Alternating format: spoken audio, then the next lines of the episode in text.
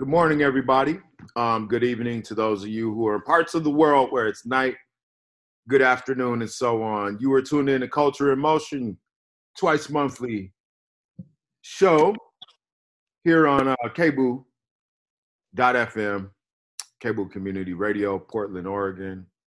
Uh, here we talk about the intersections between art, culture, politics, activism, music, um, and things related to those. And uh, I'm your host, Mike Crenshaw. Our co-host Ryan Danley is with me, and tonight, uh, What's up? hey, today we have a very special guest, uh, good friend of mine, uh, artist, activist, um, Survivor. survivors, somebody I really admire, and I'm I'm grateful to uh, call a friend and comrade, Micah Fletcher. Micah, how you doing, man? All right, man. I'm exhausted. The world is a burning sphere floating through a black void right now. Here we are. That's different. How? I have like, I oh, well, see, no, the difference is now the fire's blue color. you see. Oh, It's hotter than it was. Oh, It all was right. just red and orange. All right. Now we're really kicking in some fuel. That was just getting to the hotter part. I got you. Yeah, exactly. the hottest part of the flame is the white part, though, right? It's it's like the bluish, whitish. Yeah, yeah, yeah. Like the border between the blue and the white. Yeah, yeah, yeah. Like that little section right there is Is that why the police are so angry? Um, absolutely. I mean, I mean that, and brown people want to be free, and like that just really pisses off people that are descendants from slave owners. So you know, I mean, I'm sorry, slave catchers. Yeah. They didn't even have the capital to own them. They just, you know, did the work, which almost makes it worse in a weird, perverse way. It's like the working class eating itself as a job, but like that's the job. So here's here's something that um, comes to mind. I wanted to ask you a couple of questions about your art and how that might intersect with any activism you're involved in. But that said, though, uh, you just inspired this thought, and it's something I think about often. People have been getting lynched. Racist vigilantes are driving their cars into crowds, and it reminds me of what's happened already in history. You know, the lynchings that happened in in Right. days past are just you know a, a former reflection of what's happening currently. And I always think to myself, some of these white people out here have to have relatives that might be involved. Oh yeah. And how do we go about resolving this stuff without using the police? And that's just a question that comes to mind, you know, like I I have I've had a couple white friends tell me that they have cops in their family and they describe the kind of thinking that those guys are are, are, wrapped up in and they think that Black Lives Matter are, are terrorists and all this stuff. So like the law, the, the the short answer version really is that we need to attack policing as a position and not a person. Like this is the dilemma with the country we live in. Corporations are literally people. Okay. Why I bring that up is because what we do is we take something that is an object or a system or a group and mm. we personify it. It's like poetry almost in a way, right? Now, as a poet, my goal when I personify something is to get you to relate to it. Hmm. So the whole reason that when these arguments are being made, whether it be on CNN or Fox or whatever, what they talk about is, well, not all cops are bad people, right?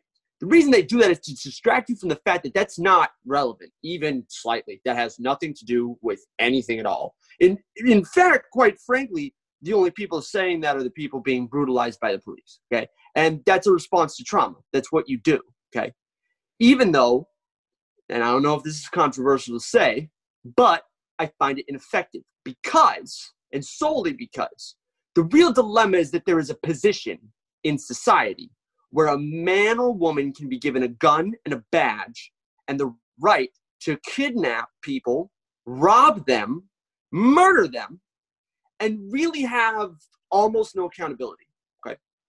And even if tried, found guilty in a court of law, and then prosecuted, that person can later go on to their union and utilize that to push back against it.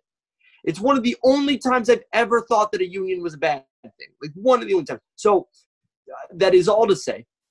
Um, the dilemma with those folks who have family members that are, I have a family member that's trying to get into the police. I think he might already be in. Um, I mean, and I won't, I won't lie to you. Unlike whatever good cops there might be, um, like my, uh, my family member is kind of an ass. Uh, I won't lie to you. So he fits the descript perfect. But we we have to remember that this isn't about them. Like it's why I use the metaphor of like not the metaphor, but the description of like it's like a working class person whose job is to be a class traitor. Okay, it's because like seriously, like they are like what like it what they're not building capital off nothing. They don't invest in stocks and just push paper and accrue wealth. Half of them are as broke as your average Joe at the end of the day, and they uh, are are forcing themselves into a position where they are putting themselves in traumatic headspaces constantly Best case scenario is they make it home after seeing a bunch of brutal shit. Worst case scenario, they die. Like that, that position just isn't useful. Clearly, at, at minimum, the way it exists today isn't useful. And and so like, all all I have to really say to them is I'm like is is don't stop taking so personally. Like this isn't about your cousin. This is about an institution that exists that needs to change. At, at minimum, change, if not be fully abolished. I personally believe it needs to be fully abolished, but at a minimum, bare minimum, we need to radically reform it to the degree where it's almost unrecognizable. You know what? Sometimes though, it is about your cousin. You know what I mean? Like, I mean, like I hate to say it, but like, like just because we have a personal relationship with somebody doesn't mean that it's that that it takes it. You know what I mean? Like, yeah, I'm sorry that like our our, our emotions are involved. You know, and, and like we have to like like sacrifice this emotion, but like you know, but that's almost like coming from a point of like like privilege where I get to go, okay, well, this one's okay because it means something to me, you know. And unfortunately, the people on the streets, when like when the cop pulls you over, you can't go, well, I, there could be a good one, there could be the bad. You know what I mean? Like it's like the the, the fear of the bad ones just can never. You, you always will outweigh the maybe the couple people it is, and so like like you know, I just think it's really important for us, like you know, from where I'm standing, if we if we if we have somebody we care about that's a cop it's like you know good for you. But like sorry you know sometimes this is a this is a this is a tough situation you know you you have somebody in your family that uh that has chosen to fight on the side of the oppression. And as you said like and be a class traitor. And it's like yeah sorry i'm sorry that that sucks for you. Sure. So and, and, and to be clear it's it's not to say that it isn't sometimes about your cousin. What i mean is that at this point we're past that. Okay? Sure. It's kind of like like oh. like white guilt, for instance, is something that irritates me because it's useless. I don't care that you feel bad. Hey, do you think that my family members care that you? No. Like the people that raised me aren't benefiting from you feeling bad. Dust yourself off. Go grab a shovel. Start digging. No one, no one cares about your feelings at this right. point. We're so far past like whether or not we are living in a healthy society. It's exactly. it's it's astonishing. It's appalling. Like it, it, it's actually laughable at this point. That's how disturbing it is. So for me, it's not a matter of like not acknowledging that. Yeah, no, uh, like a majority of them, in my opinion, are naturally authoritarian human beings that have no interest in freedom or the concept of humanity and are probably about three years away from being a sociopath. It's just that it's not relevant to me. Like I don't. That person is my enemy, whether they were a police officer or not. Mm. They are just a nationally fascistic person. I don't need to even acknowledge the fact that they're a cop. They're just a problem, period. But when it comes to policing, it's acknowledging that it's the structure of it, period. Like whether you're even the best cop is still a cop, period. And that's the problem. You know what you're making me think of, and you know, I'm sure some people are going to identify this as a very privileged thing for me to say, but as a worker, um, if I had a job that not only in my own opinion, in the opinion of those close to me, but in the opinion of a large sector of the, the, the population which I identified with, um, culturally, intellectually, if I had a job that did damage to to that community, and it was very clear, and it was it was it was front news. I mean, you know, front page headline, uh, main story on the news. and it was something that I just couldn't avoid facing, I would just maybe get another job. Yeah. No, it, most most of us have worked in in three or four different fields as adults, at least. You know what I mean? Yeah. No, I mean, and, and, uh, there's just so many ways to attack it from. But that's the what sucks about situations like this is there's not enough time. There's just never enough time. But even even the way we've structured policing now, like what people don't get is it still is bad. Even, let's say it's good. Let, for the sake of your argument, whoever they are, let's say police are good. Okay, great. Do you know what the success rate is for murder cases? Yeah, and this is cleared cases, by the way. I don't, not the people that don't get caught. These are the ones that get caught, which aren't even the real problem, right? So let's acknowledge that. The murder, the, the clearance case, according to the FBI itself, which, mind you, means that it's probably a fudge number, anyways. So the fudge number is 50%. I Mm, think it's either 50 or 45. mm. We call that an F in this country. I don't know if anybody remembers being in school, but that's called an F. That's called failure. You failed. You failed miserably. Uh, and you should feel bad about yourself. So even even if you're saying that we should have cops, they still suck. But by their own definition, they can't do their own job correctly. Period. There's no art. There's nothing to. Like that's what makes these conversations so frustrating. It's like I'm not arguing with you, bud. You can either acknowledge facts or not. I don't. I don't care. I'm going to do what I'm doing. But that's that's a fact. Yeah. I saw good. somebody online. I saw somebody online post. Uh, well, what are you going to do if they defund the police? Who are you going to call if somebody steals your car? Ghostbusters. You, you ever see the cops come for a stolen car? Like, like, like two like- hours later, Like one two hours person later, shows up they with a fill out a form and they leave. I could have done it online. You know, I mean, it's not like, like, like half the things that we involve cops in, they don't even need to be there. Like, Yeah. I don't need a guy with a gun who's going to shoot some people out to where my car ain't. You know what I mean? Like, I need like.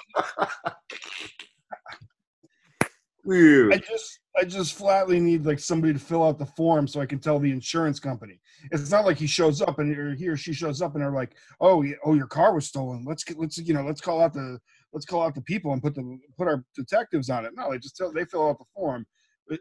What's the what's the point? You know. So I mean, yeah.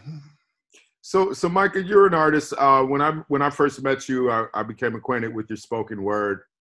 Um, I've also seen you as you know play percussion live. Um, you recently got into beat making. You're an MC. You're a hip hop artist.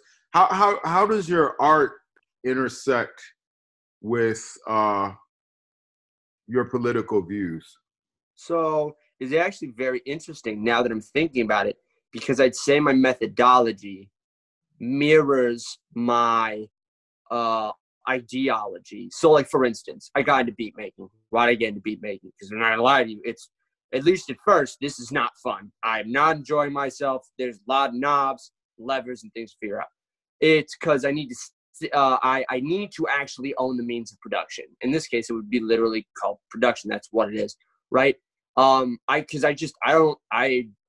It's awesome that some people can keep doing this, but I can't keep spending two fifty on a beat. You're out of your damn mind.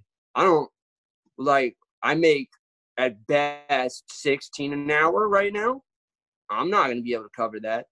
So or or so let me take it back again. Uh, when I'm writing, uh, there's actually a lot of research that goes into my writing. I try really hard to make sure that if I write a verse and I state something that is tangible and real, um, that it is backed up by facts, right? Somebody just analyzed the situation, looked at it, there's stats on it, there's some sort of anecdotal evidence, there's something, okay? Um, because in many ways, I'm finding, in a, in a really odd sense the word, uh, I, I treat uh, art the same way I, I imagine I would treat journalism. Like I am trying to spread an idea to other people in a digestible way that they may not have previously been exposed to. You know what I mean? And that's a lot of why, I in my opinion, it takes way too long for me to get anything done. Uh, is just because I'm I'm one of those freaks that has to do it right, whatever that means. Yeah, I'd love to be able to make beats. That's a that's a great thing to get into and probably a lot of fun too. And like probably just a good way to like just bury your head for a while. What it also really forces you, at least with this genre of music, to learn your history. You know what I mean? Sampling is such a massive part of production, and in order to sample, you have to know what song sounds good, like what part of what song sounds good. So now all of a sudden you're rolling through like 30 years of soul albums, 20 years of reggae albums, 10 years of jazz albums, whatever, trying to find that one section where like Miles Davis played this really funky run in a solo because you're going to cut that out and that's your melody. And then you're going through like the Burning Spear uh, Marcus Garvey anniversary album trying to figure out which part of this weird drum section you want. It's it's so it it's really interesting. It's a weird process. Probably my favorite Roots record. Um, so kind of change course here as we're we're getting tighter on time. I I don't think we can have you on without uh talking about uh, uh the verdict that came down this week and uh um and all the charm he brought to the uh the courtroom continuing on his amazing um um exercise and ridiculousness. Uh, would you like to speak uh, about that to anything and how you're feeling? I know that you haven't been really able to talk about this much in the media since then, so here's an opportunity. Yeah. So. so I'm really grateful that the court case is finally done because now I no longer feel because I mean I already knew what the defense was going to be, man. Like they were going to try to paint me as some violent activist that was on uh, that was like on a trailblaze, you know, going after his freedom of speech or whatever, la di da. Despite the fact that I'm like half a foot shorter than him and probably a few hundred pounds lighter. Um, so basically, how I feel is like this has been a perfect example on how to spend a lot of money wasting your time. Uh, it's great uh, I learned a lot, first of all, about how court systems work. Like, for instance, the facts are actually irrelevant. Um, even if you prove something, if you like, okay, so for instance, there's a video of the stabbing. You have almost a 360 degree angle on what happened, especially if the FBI released the tapes they had, which for some reason wasn't shown in court. I don't know why, and I doubt we'll ever get a hand hand on that. But it's it's the direct cameras from the train, so you can see from the top down from the sides over that this happened the way it happened. Like very clear. I didn't even remember it correctly. I thought I was the first person to touch somebody. No, Jeremy shoved me. I didn't do anything. Jeremy went for collusion. I did something. He murdered me. I mean, uh, he tried to murder me and then murdered two people. Okay, very obvious. Doesn't matter.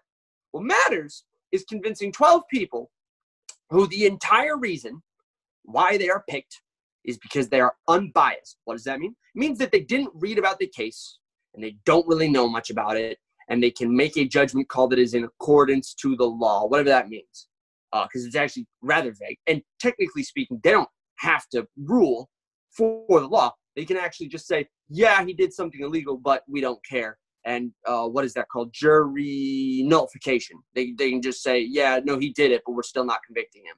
Uh, and you can go kick rocks. So, like, essentially, it's a play, but that's what it is. It's a performance. This is how we run our country. The, the fates of millions of people are decided every day by what is, for lack of a better term, a vaudeville act. Okay, so that was one thing. The other thing I realized is just how very clueless we are as to why things happen in the world.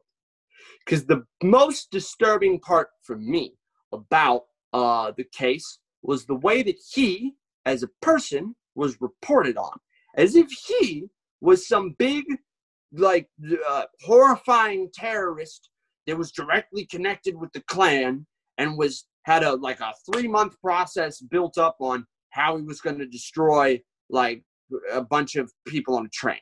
It had nothing to do with anything. The man was incredibly uh, ill mentally, in my opinion, and was clearly a drunk. Why that's important is because that means he did all of that racist madness implicitly. You see what I'm saying? Mm-hmm. Like it wasn't something, I'm sure he, to some degree, knew what he was doing was wrong and racially motivated. But in his mind, it wasn't that big of a deal. And it begs the question well, where does that come from, right? And the answer very clearly is us comes from us, comes from my city, the teachers in it, the adults within it, somehow nobody down the road showed him that the world we live in uh, is broken, and in fact taught him that this white supremacy that is the methodology with which we govern, dictate laws, dictate the way events run, etc., etc., etc., uh, is not only acceptable but a virtue. And that, combined with being shot in the face by a cop, it didn't go through his skull, but it ricocheted off and grazed it, which would still be enough for uh, uh, force to do brain damage. Plus, being shoved into the cycle of homelessness to prison to homelessness to prison, so that he could make. I don't want to think about how many how many dollars for the the local government. I mean, to be uh, just to just to be blunt and clear about it, uh, the the state created a monster, didn't put it in a cage, and then it killed a bunch of people. That's what happened. Yeah. And, it, and it is. We we have the studies. We know what putting in people in prison over and over again does to them. We know what not teaching children real history does to them. It's not a surprise. So, for those of you who might have just tuned in, um, and we we didn't do a proper uh, intro when we opened this section of the conversation. Um, some of you might not know uh, about the trial of Jeremy Christian, and that's who we're talking about. Uh, he was just convicted and sentenced um, to do natural life. That means he's not going to get out of prison while he's alive. Um, that that conversation in and of itself is a whole other thing. You know, Micah, you talked about uh, being, you know, you what you just described some might view as having compassion for Jeremy Christian, the man who murdered two people and attempted to murder you, and sure. in fact almost killed you when he stabbed you in the neck. Um, sure. Because you describe a societal set of conditions as um, the catalyst, yeah, for the way he behaved, on the train. Mm-hmm. Um, so we, we're, we're, right now we're in the midst of of national rebellion, insurrection, uprising, protest, demonstrations against police terror, police violence in the wake of um, Breonna Taylor, Ahmaud Arbery, and and finally George Floyd. In the wake of it, we've seen more murders. Uh, police are murdering people who aren't getting as much attention as those three that I mentioned. Um, they're responding to the protests with escalated violence um, and there's an unsafe environment in which vigilantism is happening. And we have to wonder if police are going to do any so-called police work to resolve some of the vigilante violence. People driving in a car, driving their cars into protesters, people shooting in the crowds, and so on and so forth. I'm seeing links between this conversation about abolition versus reform. Um, in how that relates to the police force, mm-hmm. as well as in how it relates to the prison industrial complex. Because it does directly. Uh, so it is interesting. People don't bring this up, and I don't know why. Or let me rephrase: people have not brought it up when I've had conversations with them about it. Okay. When we refer to police terrorism, that would imply that to some degree the police are terrorists. Now, an interesting thing about terrorism um, is that when you're talking about terrorism, it breeds more terrorism. Okay, like, like there's direct correlation. It's why when we talk about the imperialistic army that is the United States Army, um, as much as I have a skewed opinion on the troops, this uh, goes more towards compassion, and that's something I've been dealing with for a long time. But um, like like when we bomb, carpet bomb entire cities in entire countries, that is how you breed terrorists. Okay. To some degree, this is the same way policing works. When the cops think it's cool or acceptable or necessary to shoot someone that's running away, that's how you get violent people. Okay. Because they want revenge. Like, all of this crime we worry about is not just due to the society we live in, that being one that values capital over people, but it is also due to the way that we authoritarianly force that system upon people. By that I mean the police. You know, if you're constantly afraid that some stranger with a gun is gonna come into your home, take all of your stuff, and remove you from it because you're late on rent, you're probably a lot more likely uh, to do some crazy stuff in order to avoid that happening. Or at least I know I would, right? All of these problems that the media and that our elected officials portray as being problems that are moral are actually products of the way we run things. And so the dilemma that I have is that I actually want it stopped. Like I'm not like this isn't about morality for me. You can't undo hundreds of years of genocide violence and the destruction of culture. You can't. There's no apology you're going to give that fixes that. What you can do is stop it. And the only way to stop that is to change the way that things run. This is a dilemma. It's the reason why I sound compassionate when I talk about Jeremy. It's the reason why I talk about the cops the way I do, is because quite frankly, I don't, the people, uh, not relevant to me. You're going to get yours. Like, th- that's what the cops don't get. I've never called the cops. Because listen, if somebody hurts me and I feel the need to retaliate, I'm probably gonna. I'm not gonna ask someone else to do it. If I need to defend myself, I'm just gonna do that. I'm not gonna ask for permission. Okay. I I believe in actual freedom. Um damn it, what was the point? You're talking Yeah, about I. Right. So like at, at the end of the day, when it comes down to it, like I'm not super interested in these talks about reforms or well, what about the good police officers or well he's a monster, a la di da. No, no, no. I'm about cutting the the the the weeds out of the garden by the root. Okay. I want the roots gone. That's how you get rid of problems like this. I want the system of policing gone. I want it gone. I don't know if that's what we're gonna do. That's what I'd like Mhm. at a bare minimum, I want it gutted to being to the point of being redundant at, at a minimum. Um, at the end of the day, I don't really care what happens to Jeremy. He was probably going to die violently anyways. I want whatever made him to be gone. Right. Whatever the combination of poverty and a lack of education and police brutality, in my opinion, whatever that is, that equation that equates to what a Jeremy is, I want that gone. I don't care about Jeremy. He's probably going to die alone and without a single friend to his name. So Mm. I'm not worried about that. He's going to get his. I've learned that over my lifetime. But that system, it's got to go. Yeah, That's what I'm interested in. Yeah, for real. man. Well, um, you know, you don't have to uh talk uh, talk to us past the uh 30 minute mark just so you can uh say some profanity. Uh you said a lot. Ryan, what, what are you what are you thinking, man?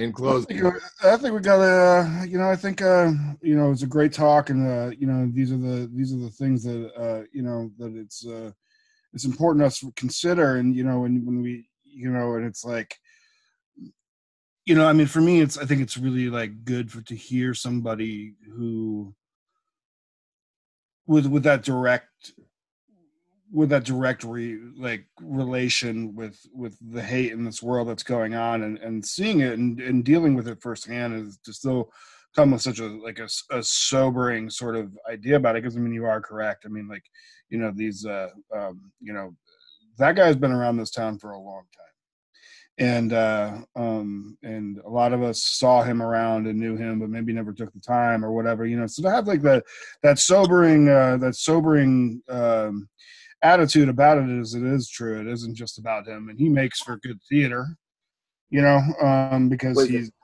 because he's interesting, you know what I mean. And but that's the media, you know what I mean. And but uh, and um, and that's the that's the the point that needs to be made is you know uh, um, he's clearly a mentally ill person, and um, um, and unfortunately, these are the things beyond even the dangers that happen to them is the dangers of the people around them. Um, so yeah, that was a, a good talk. Mike? thanks for coming down uh, and, and hanging out with us on Culture in Motion, Micah. And uh, we'll talk to you soon. We'll see you in the streets. And uh, y'all be safe out here. It's a lot going on. Thank you for having me, folks. Take care. Peace. Yeah, man.